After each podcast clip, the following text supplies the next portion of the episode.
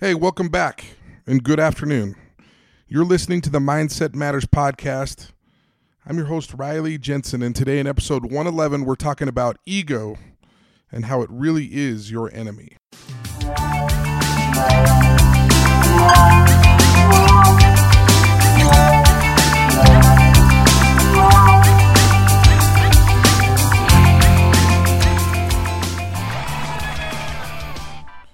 So, my junior college head football coach is a giant of a man.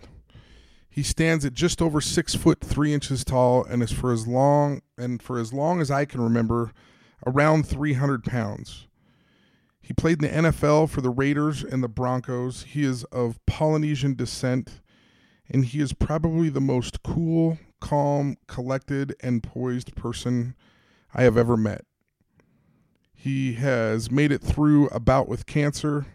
He has endured many different difficult situations as a coach. And he is probably one of my idols. Probably one of the men that I look up to the most in this in this world. And in the 2 years that I played football for him, I can think of three times that he lost his temper with us, and all three times there was a warning. It was his eyes. Man, those eyes made me fear. One particular time, uh, he he got upset at a time that I wasn't really ready for. I, I really felt like it was out of the blue, and we were watching film after one of our games, and one of our receivers had caught the ball on a third down and five to convert to a first down. And as the receiver got up, he faced the home crowd and he pounded his chest two or three times. And all of a sudden, the video was paused. And all I heard was, What is that? And it was Coach Uparessa. A couple of us laughed, but then we saw his eyes. He was dead panned serious. This was no laughing matter. What is that? He said it again. The room was silent. There was not a person that was going to speak at this point. The next thing that came out of Coach Uparessa's mouth was this Act like you've been there before. This kind of stuff ticks me off. You're going to pound your chest for doing what you're supposed to do. You're going to bring attention to yourself because you did what we taught you to do. This team never has been, it isn't now, and it will never be about you. Are we clear? No answer. Are we clear? I felt like I was in the movie Friday Night Lights, and we all answered in unison, Yes, sir. I've thought about that day hundreds of times since that crisp fall afternoon. What does it mean? Why do I think about it all the time? And, and what does it matter? I think it kind of hit me hard because as a 21 year old sophomore, in that moment, I think I realized for the first time that this life, the teams that I participate on, the businesses that I work at, the workplace that I'm in, is really not about me.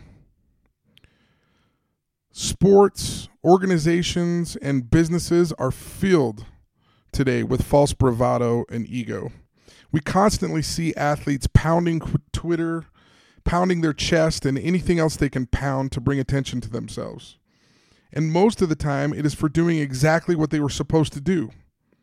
Coach Uparessa wanted me to play for something bigger than me. He wanted me to play with passion and focus on the team.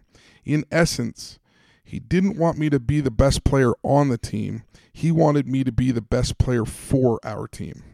There's a huge difference. Look, I'm no fun hater, and I don't think Coach Uparessa is a fun hater either. I love a great play. I love a great performance. There's nothing better than watching an athlete play to his full potential. And in general, I watch sports because athletes do things that normal people can't do. It's fascinating. I love to watch athletes. I love to see them succeed. But ego seems to be the number one way to self destruct on the biggest of all stages. As my mom would say to me as I was growing up, stop doing the backstroke in your own pool. People want to swim in their own pool, not yours. She cracks me up. Another friend of mine used to love to say to me, "Don't flatter yourself, Riley. People aren't t- they aren't talking and thinking about you nearly as much as you think they are. Stop making it all about you." If you play a sport for yourself, or if all your endeavors are for your own ego and pride, success will always be fleeting. It almost always escapes you. The research is in, and people who are only out for their own interests don't score as high on the grit scale as people who play for others and for a greater purpose. If you know your why or your purpose, studies have shown that you will be much more resilient and you will be able to endure the tough times much more efficiently. I heard a great story once. The story is a parable about three bricklayers. A traveler asked the first man what he was doing, and he said, laying bricks. The traveler moved on to the second man and asked the same question, and this man responded, I'm putting up a wall. And then the traveler asked the third man the same question, and the bricklayer paused for a moment, wiped the, spread from, wiped the sweat from his brow, looked the traveler in the eyes, and said, I'm building a cathedral for the Lord. These bricklayers were all doing the same thing. The first man had a job, the second man had a career, and the third man had a calling. So here's my challenge to you today What is your why? What is your calling? Do you know? Have you taken the time to figure it out? It may be the most important thing that you do. This week, whether at work, on the field, or at the dinner table, use your why and your calling to influence the lives of others. It will make your team, your workplace, and your family better. It takes a little work, but you can do it. Anything worthwhile takes a minute to figure out. Find your why and find your calling, and everything else falls into place. The rest of this life is just details. Do you look at what you do every day as a calling? Look, I'm not saying that your job has to be a dream job, but amidst it all, can you see the big picture? Can you see the difference that you can make personally? We all lay bricks every day, but if we can see the cathedral and we live our lives on purpose with purpose, then, and only then, will we taste of the good life. That's all I have for today. If you like this episode, will you share it? Will you share it with a friend? Will you tweet it out? Will you Facebook it? Will you email somebody this this podcast? We love our squad. We love that you're listening. We're grateful for you people who are listening to this podcast. I'm thankful that you personally are listening. Help me spread the word. If you have any questions about this episode or if there's a topic that you'd like me to talk about, feel free to email me at riley at mountainwestelite.com or you can reach out to me via Twitter at Riley Jensen.